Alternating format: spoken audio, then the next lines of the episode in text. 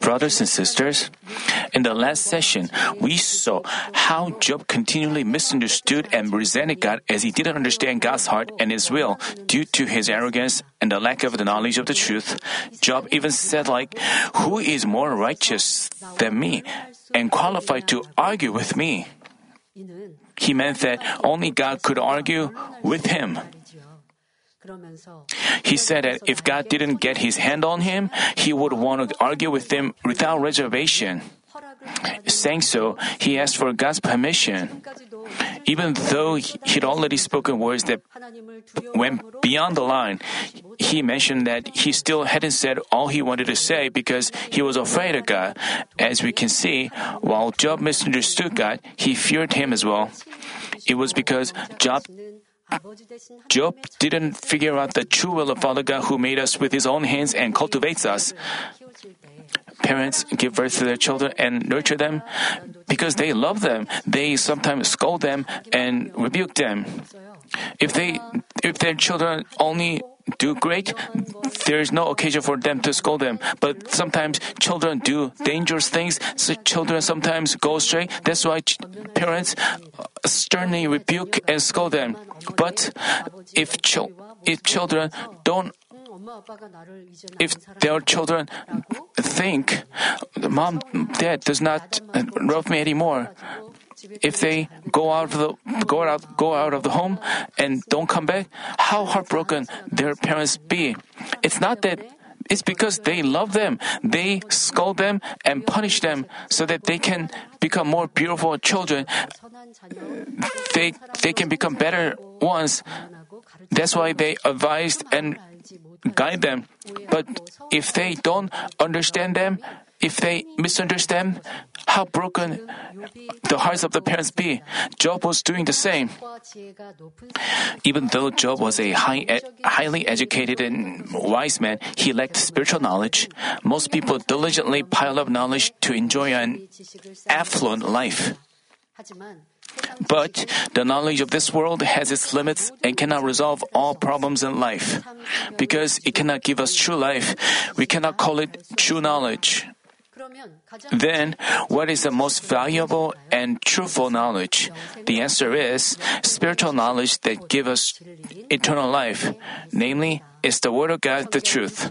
The words in the 66 books of the Bible clarify where men came from, what they have to live for, and where they are headed, and what comes after the end of their life. They present the ways to receive blessings and solutions to all problems in life. Being a member of an elite in his time, Apostle Paul realized the true value of spiritual knowledge, confessed what the most important thing is. He said in Philippians chapter 3, verses 8 and 9, "More than that, I count all things to be lost in view of the surpassing value of knowing Christ Jesus my Lord, for whom I have suffered the loss of all things, and count them but rubbish, so that I may gain Christ and may be found in Him." The knowledge he had piled up, the power he had, he considered all these things rubbish because he gained Christ. He gained truth because he knew that it is the true value. But even though we know that, but we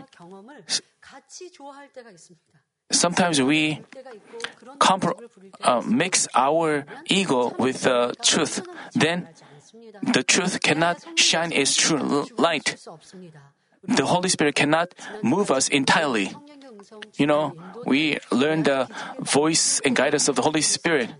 When we have no untruth in our heart, we can clearly hear it. But we have our knowledge, and we have our righteousness, and we have our goals. Then the Holy Spirit, the Lord, cannot become our master in us entirely. So we cannot receive His guidance entirely. We ask God to guide us. We ask God to guide us the most blessed way. But if we insist on our ego, no matter how hard the Holy Spirit guides us, we don't obey it. So we cannot hear His voice. So just as Apostle Paul confessed, what he considered right, all rubbish. So he realized, so he had our Lord in him entirely, and the Lord moved him entirely. We have the gospel of holiness. So how thankful we should be. I hope that you make bread of the spiritual knowledge we are sharing well, figure out God's heart and His will, and achieve big spiritual growth. I'm telling you this, the gospel of holiness, before we listen to these lectures on Job, if you came from a different church, when you learn about the lectures on Job, you learned in a different way about the lectures on Job. In many churches, they teach the lectures on Job. But we have to know that God refined Job because He had a purpose. And we have to realize why God allowed Job sufferings. But without learning the gospel of holiness, we cannot realize it. But we have the gospel of holiness, which is most valuable, by which we can figure out God's heart and His will. So we are very thankful. But we have to make bread of it perfectly. Not only should we just listen to it, but we have to discover our shortcomings and change and fix ourselves so that we can become ones who are pleasing to God. This is how we perfectly make bread of the Word.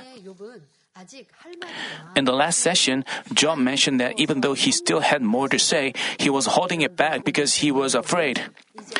By the way, in today's passage, Job directed his resentment at women. He said in chapter 14, verses 1 and 2, "Man who is born of woman is short-lived and full of turmoil. Like a flower he comes forth and withers. He also flees like a shadow and does not remain." He was describing himself, but he mentioned women. He said that he was born of a woman. He talked about women. He talked as if he was despising women. When we are in trouble, people have a tendency to not to blame on themselves because they love themselves. But if they are humble, if they have a heart proper according to the truth, they don't love themselves, but they put their self to death. They put the blame on themselves, but it is not easy. That's why they place the blame on others. So they shift the blame to others or the environment. That way, they give an excuse, they justify themselves. When their life is in trouble, they say because my parents are poor, because I was born poor, I'm suffering like this. He is shifting the blame to his parents, saying that he was suffering because of his parents. This is not goodness. But Job, he was talking about women. When he was talking about himself, he said that he was born of a woman and he was despising women. There was a reason that Job did so. To talk about women's social status in the Old Testament time, they were generally belittled like they were man's assistants and expected to obey only. Of course, God doesn't discriminate against men or women, but as we find in Genesis, sin came in through a woman and it caused mankind to walk down the path to destruction.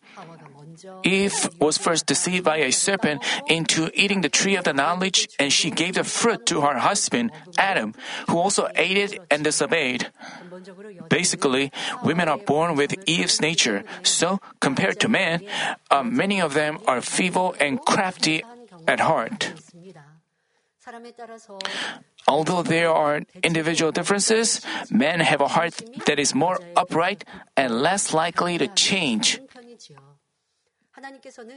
God detests a crafty heart by which a man repeatedly changes her mind. So he said in 1 Corinthians chapter 16, verse 13, "Be on the alert, stand firm in the Faith acts like men, be strong. Namely, the verse tells us to be strong, bold, and principled in the truth.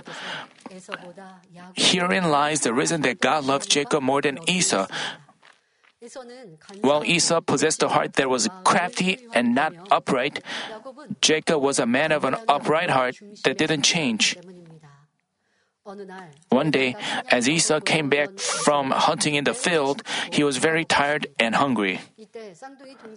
At this point, his brother Jacob was cooking lentil stew. Esau asked Jacob to give it to him. Jacob then requested Esau to sell his birthright.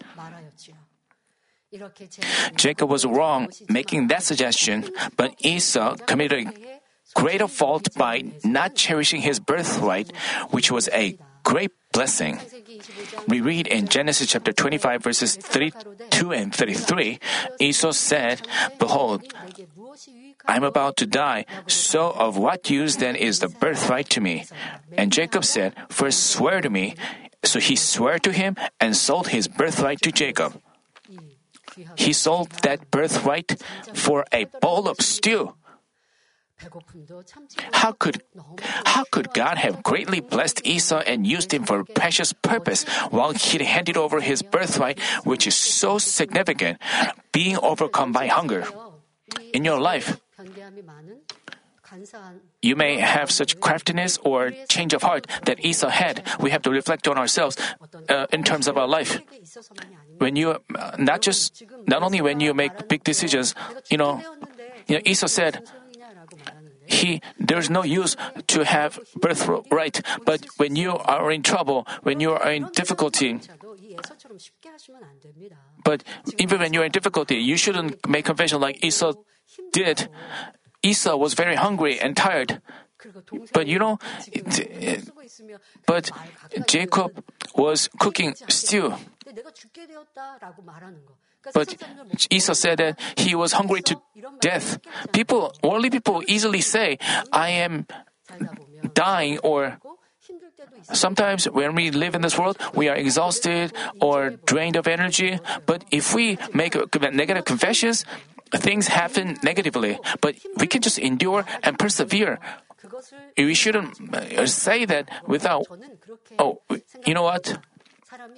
In my opinion, when we have a 100-meter dash, when we sprint, women, it takes about 20 minutes for women. But for me, my record was 16 or 17 seconds. But even if we run, when we are about to enter the finish line, our heart beats. That means we run with all our energy. But my friends used to say, I am dying. But that doesn't mean they die. They just take some rest. Also, we used to run 800-meter long-distance race. When we run, we are so exhausted. But if we take some rest, but among my friends were those people who just lie down on the floor, and they said, there are individual differences, but there are people who endured, but others, they just made negative confessions. They just lie down on the floor of ground. Spiritually, this is the same. In relationships with other people, there are people who may give us a hard time. We may think, if he is not in our workplace, it will be so comfortable. People make negative confessions. Then if we do so, we are losing in our spiritual battle. We have to overcome in goodness. We have to embrace them in goodness. Even another person may get irritated and get angry, but we shouldn't be swayed by what he does. We have to stay peaceful and try to calm him down. What a great heart we have, and who is the winner here? So, but if we feel distress, if we agonize, thinking like, I want to quit, then we become a loser. Esau also made a negative confession, and he was like forgetting God. He was lacking truth. Then he cannot become... It's the same spiritually. When we are in trouble, if we win, we improve ourselves. So, I hope you can also challenge yourself. God dislikes a crafty heart by which a person changes his mind according to his environment and conditions. When you are peaceful and filled up with the Spirit, did you work hard and confess like you wanted to offer even your life for the Lord? But when you were in trouble, did you quickly have a change of heart and speak evil words as if you'd never made such a confession?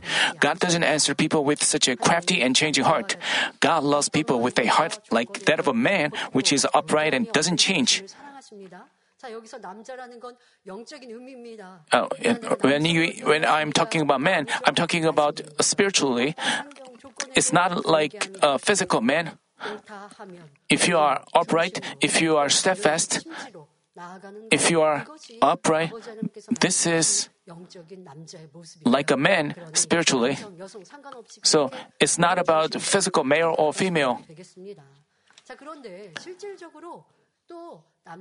But actually, there are distinct differences, physical differences between men and women. So in the Bible also, men are used more, but even women were used. Like Deborah and Esther from the Old Testament were loved and mightily used by God, even though they were women. In these cases, God used females instead of males to save their nation. The reason was, even though they were women, they were recognized with a strong and upright heart that didn't waver in any circumstance and boldness like that of a man. In the New Testament times as well, God chose Virgin Mary to accomplish His work. Among Jesus' 12 disciples were Peter, John, and James, but rather than these three, the resurrected Lord showed Himself to Mary Magdalene first. This indicates that Mary Magdalene had a heart recognized by God.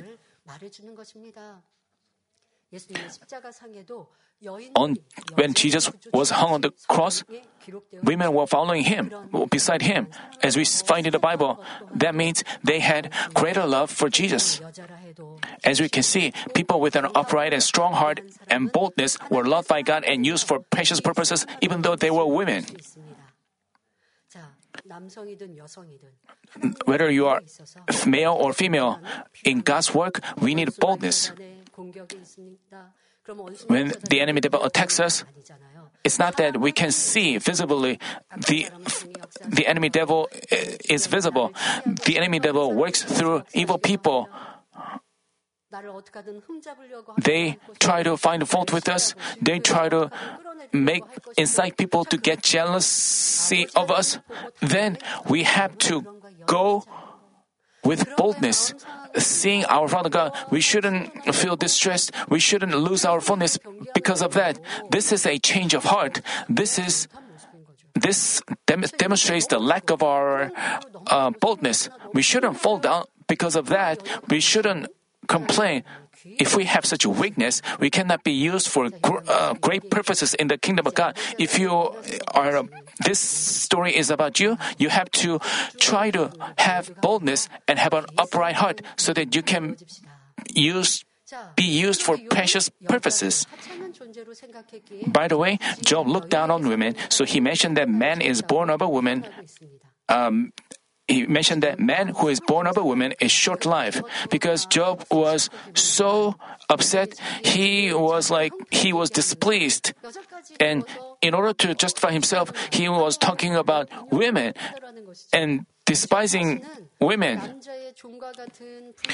Job was saying that because he was born of a woman, a wretched being like a man's assistant, his life was hopeless and worthless.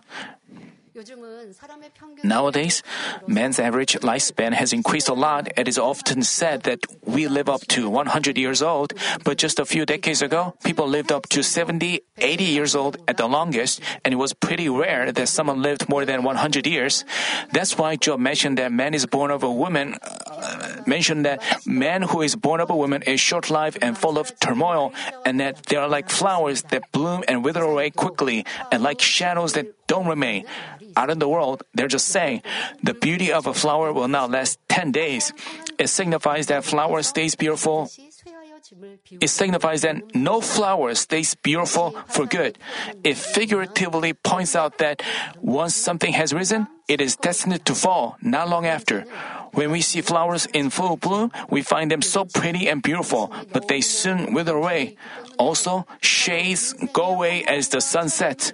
Because Job found himself in tremendous afflictions, he spoke of how worthless and short man's life is, comparing it to flowers and shadows. Then, what kind of confession did Solomon, the author of Ecclesiastes, make? Even though he enjoyed all kinds of riches and honor that man could ever have, he realized the worthlessness of flesh and confessed in Ecclesiastes.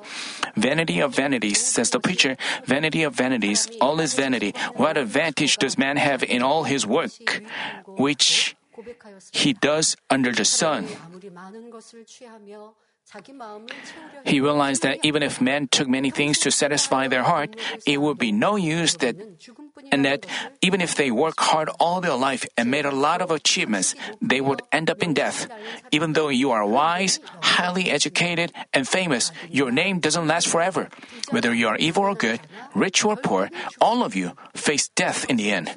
Once you die and turn to a handful of dust, you can no longer have even what you have achieved through your lifetime toil. So it's nothing but worthless. That's why James chapter 4 verse 14 says, "Yet you do not know what your life will be like tomorrow. You are just a vapor that appears for a little while and then vanishes away." Also, Psalm chapter 144 verse 4 tells us, "Man is like a mere breath; his days are like a passing shadow."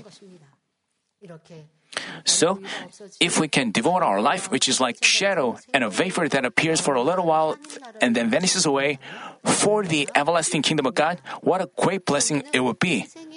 So, we have to feel how worthless life is, But spirit is everlasting and valuable. We have to know that, so we have to pursue true value. As we find in Ecclesiastes chapter 3 verse 18, if we don't fear God and live in the Word, we are like beasts. Realizing that life is vanity of vanities, King Solomon is deeply realized the true value of life and thoroughly repented in the latter years. That's why he advised in the book he wrote, the conclusion when all has been heard is this, fear God and keep His commandments, because this applies to every person, for God will bring every act to judgment, everything which is hidden, whether it is good or evil.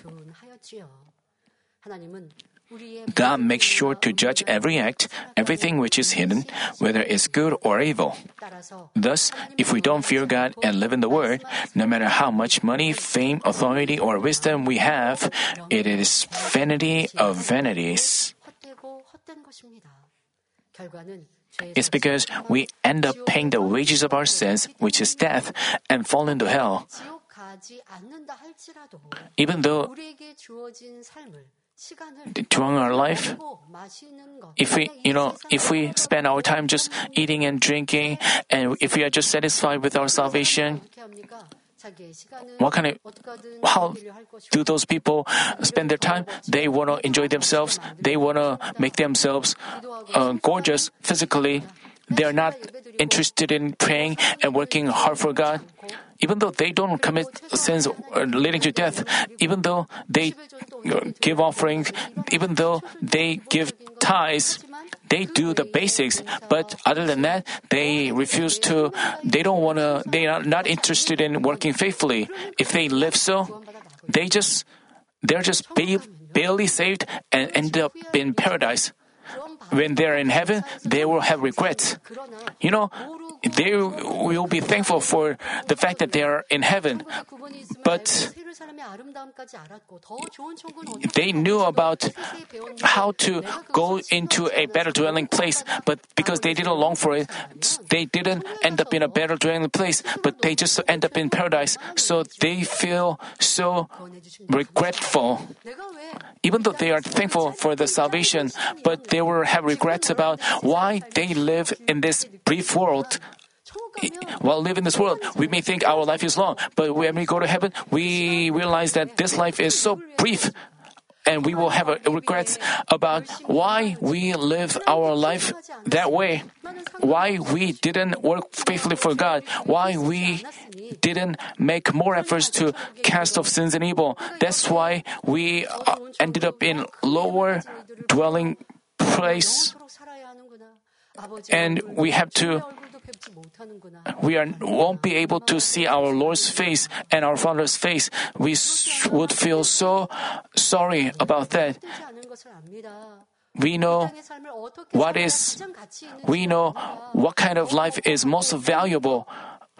It's not about enjoying more. It's not about taking more physical things, but it's about living, focusing on how we can come closer to the throne of God, how we can work more faithfully. This should be the source of our joy. This is men of faith alike.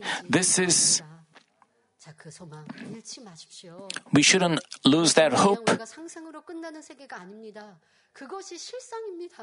This is a reality. This is true. It will be unfolded before our eyes soon. We have to live with such hope. You shouldn't live like Job, who said that life on this earth is over, so I wish my life would end quickly. I hope God would finish my life quickly. We shouldn't make such confessions. We shouldn't live like Solomon as well. We shouldn't just enjoy everything and just repent at the end of our life. But we have to live our life the most valuable way.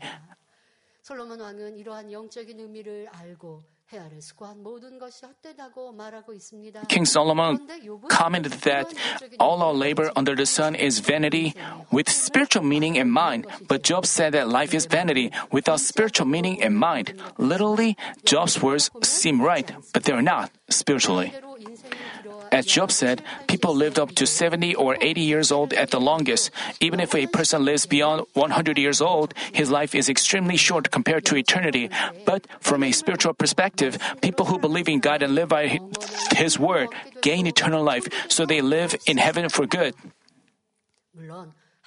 Of course, unbelievers of God end up in hell and suffer pain for eternity. Job also mentioned that life was full of turmoil. Because of the afflictions facing him at the time, Job denied all the days of his past. Job could have recalled many joyful moments by reflecting on his past, but with the afflictions facing him, he denied even his beautiful memories about the past. We saw such cases as we go through this trial. There are people who were healed and blessed by the shepherd and the church. They were happy. They spent dozens of years like that. They were protected. They were kept safe. They met God, experienced God, and experienced shepherd's power. So they didn't go to see a doctor for decades. But they lose all the gratitude. While Senior Pastor is not here with us, they say, I'm so distressed. I regret having come to this church. Did anyone force you to come to this church? They are like Job. While we go through this brief trial, we have more decades of... But as they reflect on their past, they say, deny every... So how... They are not... You have to reflect on your heart as well. If you have...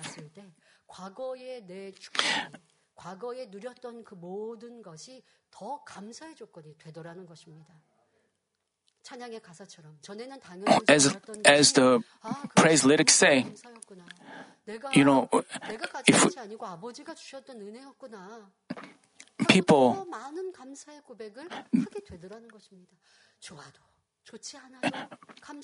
those, but we have to give even more things. Whether things are good or not, we have to. This is what true children should be. If we have faith, even while we are in tribulations right now, we have to be thankful for the blessings we enjoyed in the past, wait for God's answer, and hope for the future. As we remember the past, if you are able to give thanks, that means you have faith and hope. Even though you go through troubles in the present, you can hope for the future. That means you have true faith. If you just think,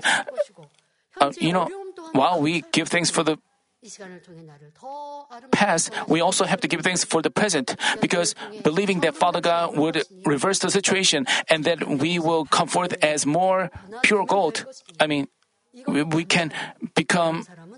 We have to give thanks. So those people can imagine their future, bright future. But there are people who, without a brighter future in mind, you may think, that means if you don't have that means you have lost, when we have summer retreat and anniversary, people confess they overflow with hope.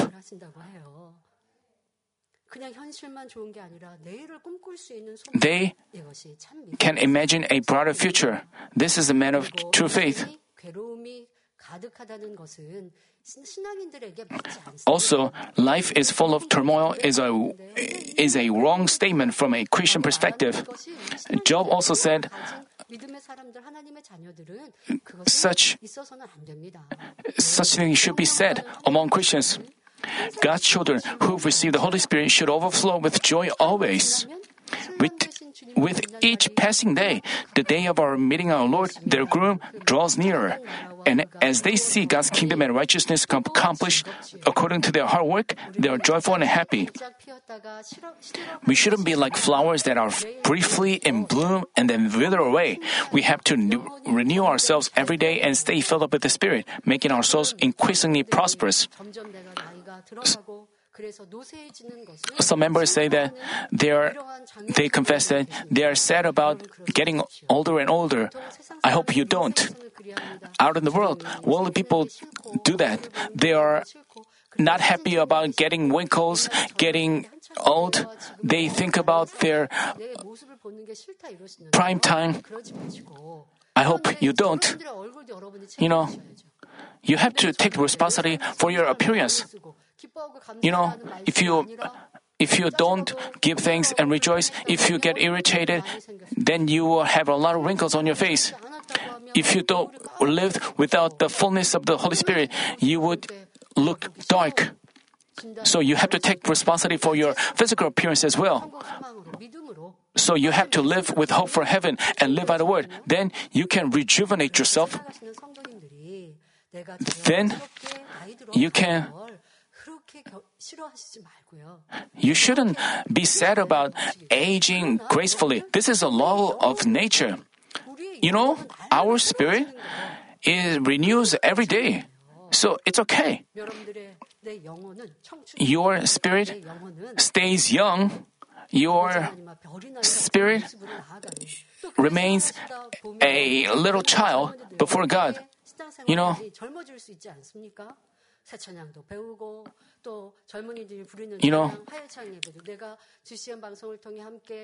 Older people, as they join the Tuesday praise worship service, they can sing together, and even adults in the church, they are so sensitive like young people. They remember their lyrics. They can sing along well. They are very sensitive. They have a great sense. As they go to attend church, so you shouldn't be sad about getting aged. You shouldn't speak negative words. God is not pleased with such negative words. You may look a little different than when you were in your youth, but you look mature. It's good. And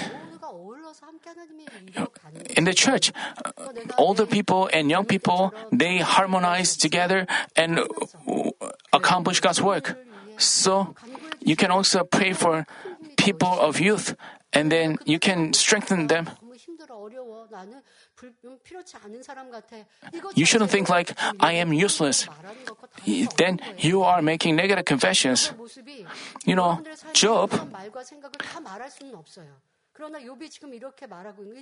what Job said, like, life is vanity. You know, life is...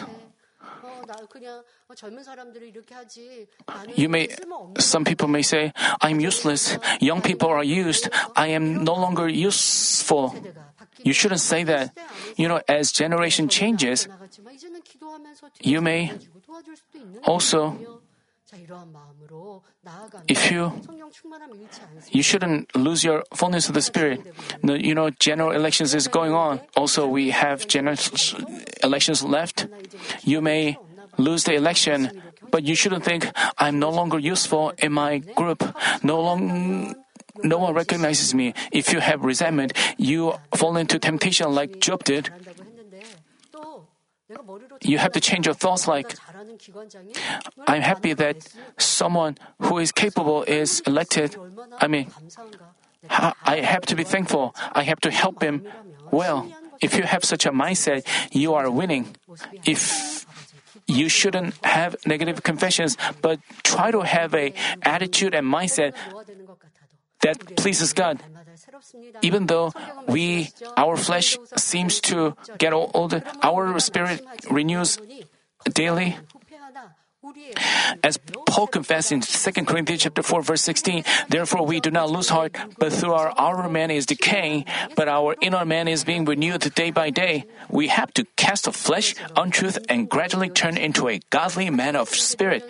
As we find in 1 Peter chapter 1, verses 24 and 25, all flesh is like grass, and all its glory like the flower of grass. The grass withers, and the flower falls off, but the word of the Lord endures forever. And this is the word which was preached to you.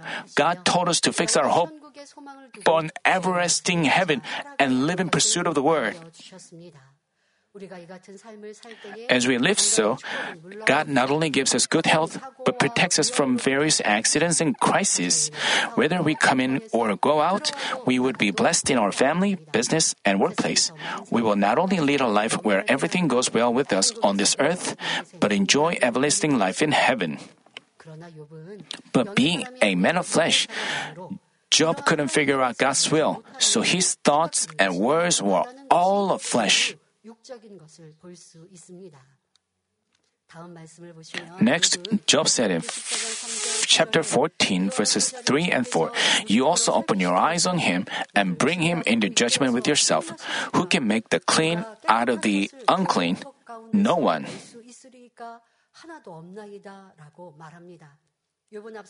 Here, Job was complaining that even though he was a worthless being like flowers and shadows, God opened his eyes on him and brought him into judgment with himself. Job was complaining that why God was focusing on him, why God was examining him, God was arguing against God. In resisting God, he involved his wisdom as much as he could, but in light of the truth, his words were wrong and so ridiculous. Of course, it was true that God opened his eyes on him, as Job said, but God didn't bring him into judgment. It's not that God brought him into judgment, but Job himself brought it upon himself. Even today, some people misconceive God as a judging and fearful God. But as said in John chapter 3, verse 17, God did not send the Son into the world or judge the world, but the world might be saved through him. God sent Jesus to this world to save people, not to judge them. Nevertheless, people dislike the light of life. By refusing to accept Jesus Christ and continuously dwelling in the darkness, they bring judgment upon themselves.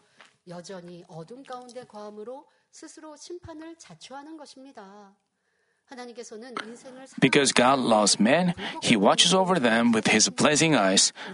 He does to save them, turn from their sins, and make them His beloved, sanctified children. But based on the stories passed down from his fathers, Job had only vague knowledge about God who had much power. Yet, he didn't know about the God of love. For this reason, he misunderstood and judged God at will. Job also asked, "Who can make the clean out of the unclean?"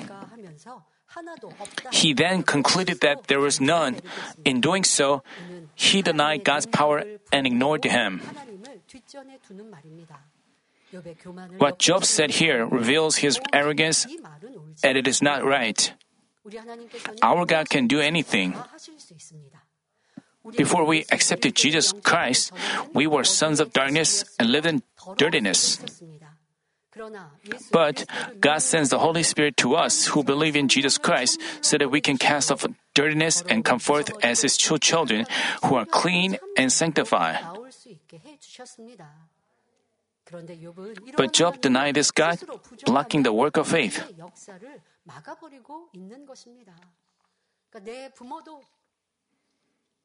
He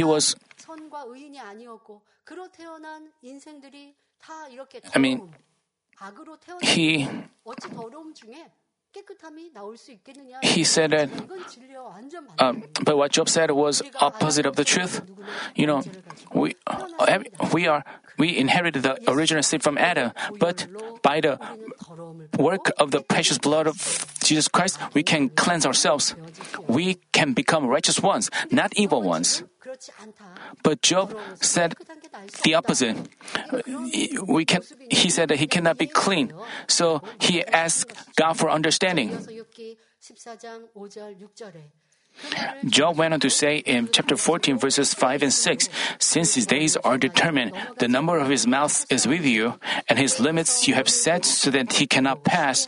Turn your gaze from him that he may rest until he fulfills his day like a hired man." Arguing that his days and months were determined by God, Job complained that God predestined all things as He pleased. He meant that God destined him to suffer like that. Job thought about God whom he heard about from his fathers, but he had misconceptions about him.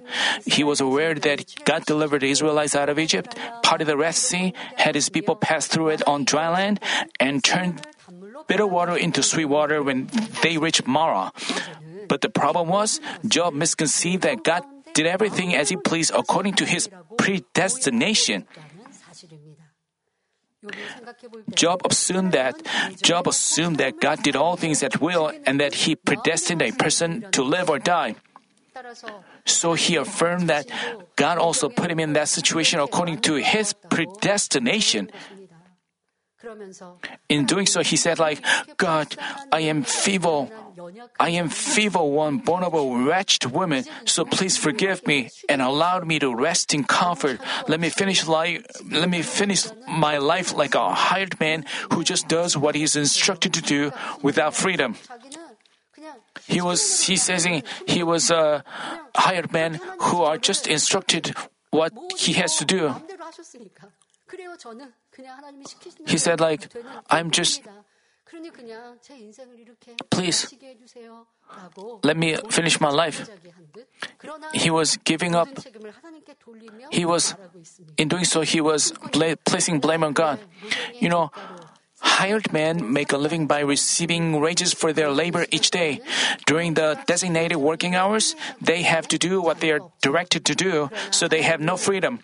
But God doesn't treat men as hired men. Because God has given men free will, they live, making choices according to their will. It's not that God forcibly controls their heart, but that they choose to do either good or evil out of their free will. They either love others or get jealous of them. Eventually, they face judgment for all their actions. But some people commit sins out of their free will, but they complain that God didn't keep them from committing sins. They should never do that.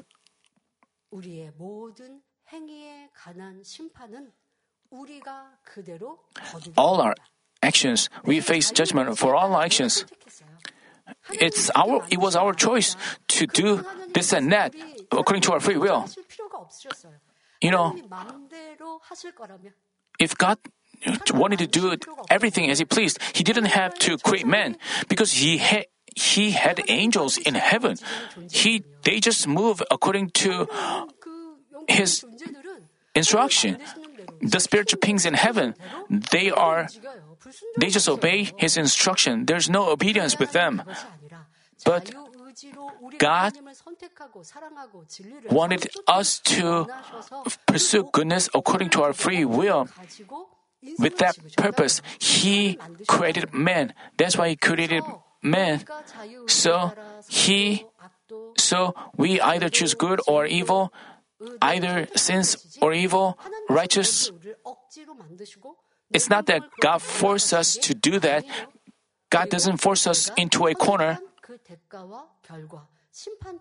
And we have to take responsibility for our...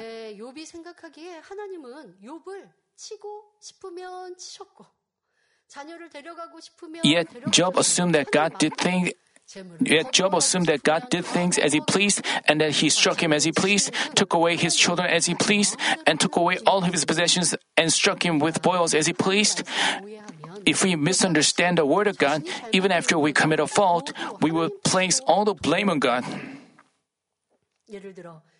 For example, some students fail to enter a college because they fall short, but they misconceive that God made them fail or their failure was within His will.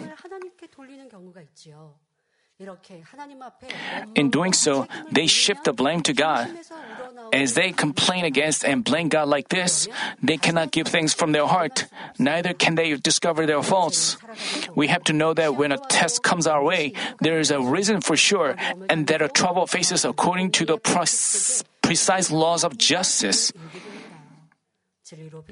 With the eyes of truth, we find that it's not God who causes such things to happen, but we ourselves bring them upon ourselves by violating the Word of God.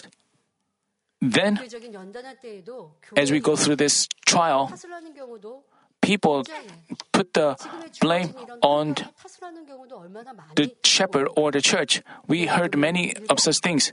As they lose their faith, as they lose their fullness, it's their fault. But as the church goes through trial, they place the blame they give an excuse saying because of the church's situation, they lose faith. It was their choice. It was their... They cannot give any excuse. Through such trials, we have to look at ourselves. But they... In the test, they continue to give. They do like Job. We shouldn't be such stupid ones. Then, what would spiritual people do in the face of a problem? Even if they find their situation bleak, like they're in the valley of shadow of death, they would rely on God, making confessions of faith. For example, as Prophet Jonah was running away to Tarshish, disobeying God who committed him to go to Nineveh, he was thrown into the sea and swallowed by a huge fish. You know, Job boarded a ship and it was in danger of shipwreck, and people knew that they tried to avoid that crisis. Even though the sailors made efforts, the storm didn't stop. So the sailors acknowledged God. They thought there must be someone who caused God's wrath, and they would try to find out who he was, and they cast lots, and the lot fell on Jonah, and Job admitted that it was because of his fault. And Jonah told them to throw him out of the ship. So the sailors refused to throw him, but in order to survive, they ended up throwing Jonah into the sea, and the sea became calm. Jonah was thrown into the sea, and surprisingly, he didn't die, but there came a great fish, and it swallowed Jonah. Jonah received a chance to repent and turn back. We always have such chances. It's your choice to miss out on that chance or not. If you just complain, if you put the blame on others, you are just like. But if you grab the chance to repent, you can repent and turn away like Jonah did inside a great fish.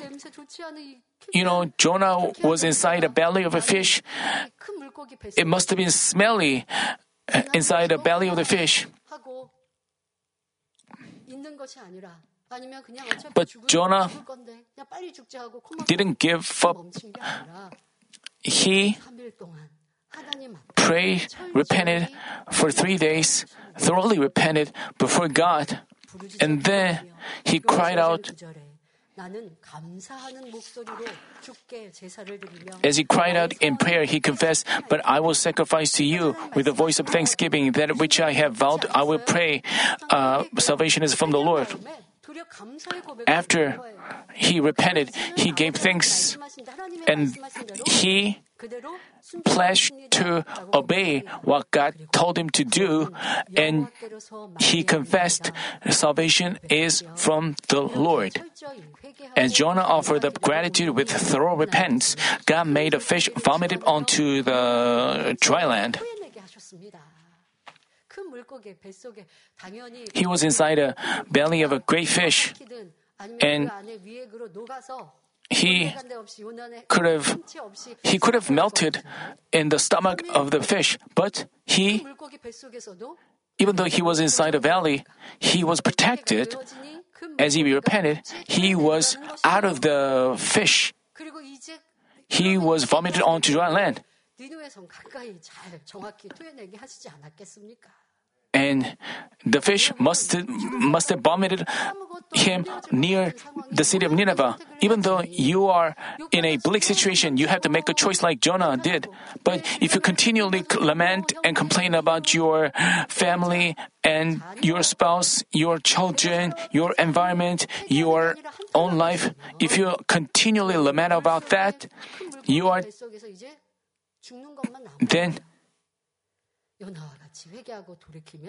But if you turn from your ways and repent like Jonah, we have to grab that chance. You shouldn't fall into despair. What kind of choice would you make? God gives us a chance. We have to understand His heart. God's will is not, God wants to change us so that we can come forth as more beautiful ones. This is out of His love. We have to understand His heart. As we can see, if we give thanks even in a situation where we cannot be grateful, God is moved. If we repent and turn from our ways, we give thanks from our heart. But there are repentance that Father God does not accept. If we just shed just a few drops of tears and just pretend to repent only with our lips, if we don't bitterly rend our heart, we have to feel what kind of fault we committed. We have to feel why. We have to totally regret having done what. We have to admit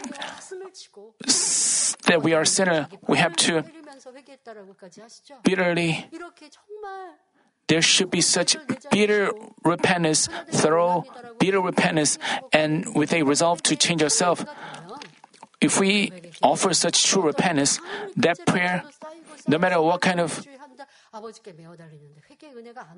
if you hang on to God, you can receive the great grace of repentance. Then you overflow with joy and gratitude because you have been forgiven.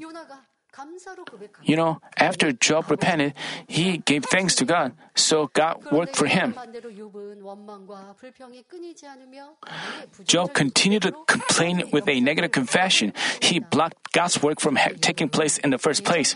But even though Job misunderstood God as the God of predestination, he possessed blameless and uprightness by which he wanted to live out a word.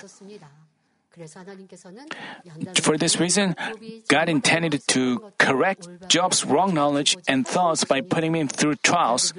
He expected for Job to realize the truth, repent, and turn from evil. I want you to imagine how Job changed himself through trials. Having realized God's love, he walked the way of eternal life amidst God's perfect blessings. So can you imagine with how much joy and hope he must have lived?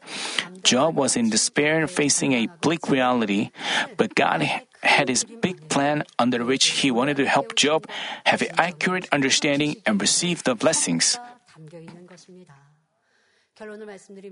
Let me conclude the message, brothers and sisters. Because Job thought that the life on this earth was everything, he had no hope for heaven. Thus, he lamented his wretched situation and continually made negative confessions. But you and I know this earthly life is only a brief moment, and we have everlasting heaven. That's why we can daily march forward in faith amidst hope. Even in tests or trials, we persevere with faith, trying to figure out God's will with gratitude. These days, what kind of confession are you making, and how are you spending each day? If you seek to enjoy more in this world and complain about how tough your life is, we cannot say you have hope for heaven. Moreover, we are not aiming to enter heaven by barely being saved. We've learned in detail about New Jerusalem, the most glorious and beautiful place. People with this hope would spend their each day with a mindset different from ordinary people. Let me introduce an excerpt of Senior Pastor's confession which he offered to Father God sitting on the shore of Galilee on an early morning during his pilgrimage. He said, "Father, whom I miss, as each day goes by, more of your work is done, and the day I will see you draws nearer. Today as well, I'm coming nearer to you, my Father, whom I miss." As for people who fix their hope on this earth, with passing of each day, they come closer to death. But as you and I have hope for in heaven, with each passing day, the day we will meet our Father draws nearer, as Senior Pastor confessed. Romans chapter 8 verse 18 says, "For I consider that the suffering of this present time are not worthy to be compared with the glory that is to be revealed to us. Therefore, I urge you, my members, to always keep in mind the glory and joy you will enjoy in New Jerusalem. I pray in our Lord's name that you will always rejoice and give thanks amidst this hope and achieve victory in faith each and every day."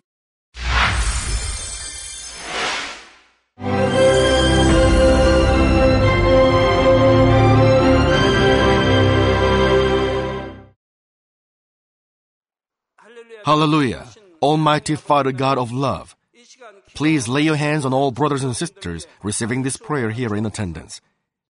Lay your hands on all the members of the branch churches and local sanctuaries, and all the GCN TV viewers, and those who are watching via satellites, cables and the internet all over the world, transcending space and time. Plant faith in their hearts and drive out their negative thoughts and doubts. Let all the trials and afflictions leave them. By the fire of the Holy Spirit, from head to toe, scorch their sick and affected parts, including all cells, tissues and nerves, all internal organs and intestines. Let the light of creation come upon them. In the name of the Lord Jesus Christ, I command, The enemy devil and Satan, all diseases, germs and viruses, and infirmities, go away. Let the light shine on them. Scorch their incurable and long-term diseases by the fire of the Holy Spirit. Burn all kinds of endemic and contagious diseases like malaria. Be cleansed and made well. All epidemic diseases, such as colds and fever, go away from them. Protect them from any kinds of germs and viruses and bacteria. Heal them of all kinds of cancers like stomach cancer, lung cancer, liver cancer, breast cancer, womb cancer, intestinal cancer, and all other diseases like AIDS, leukemia, cerebral apoplexy, high blood pressure, low blood pressure, heart disease, lung disease, diabetes, women's diseases, thyroid diseases, and all inflammations. Let them be made whole from polio, stroke, arthritis, herniated discs, and many others. Let all kinds of pains disappear from them, like back pain, headache, and neuralgia. Set them free from epilepsy, autism, depression, neurosis, and all other mental diseases. Loosen them from all kinds of paralysis, and let them get up, walk, and jump. Let them regain good eyesight and restore good hearing. Let the blind open their eyes and the deaf come to hear and mute begin to speak. Heal them of after effects of all kinds of accidents. Restore their ruptured and broken bones. Restore them from burns and let the heat and burning sensation go away from them. Father, let there be no scars left. Be cleansed from all kinds of drug addictions and poisoning. Father, regenerate dead nerves, tissues and cells, and bring the dead back to life.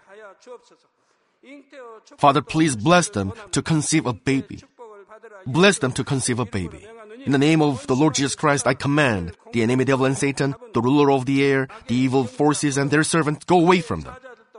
Go away, you evil spirits, unclean spirits, deceiving spirits, spirits of falsehood, separating spirits, and all forces of darkness. Loosen all bonds of wickedness and darkness, and go away from them. Let the light shine on them. Father God, give them strength to cry out in their prayer, and empower them with the power to cast off sins and become sanctified. Let them be in good health as their soul becomes prosperous, and let their family be evangelized. Protect them from all kinds of accidents and disasters, and bless them to lead a successful and prosperous life in everything. Please protect your children, their home, their business, and their work by the fiery hedge of the Holy Spirit, with the heavenly host and angels, and with your blazing eyes. Give students wisdom and understanding, and fill their hearts with more passion and desire for study. Keep their hearts and minds from worldly things and plant into their hearts more fervent love for God. Bless your children and let them give glory to you in everything they do, whether they eat or drink or whatever they do. Let them confess and testify to the living God, I've met God, I've experienced God, and received His answers and blessings. Father God, thank you. Let all glory be to you alone. In the name of our Lord Jesus Christ, I pray. Amen.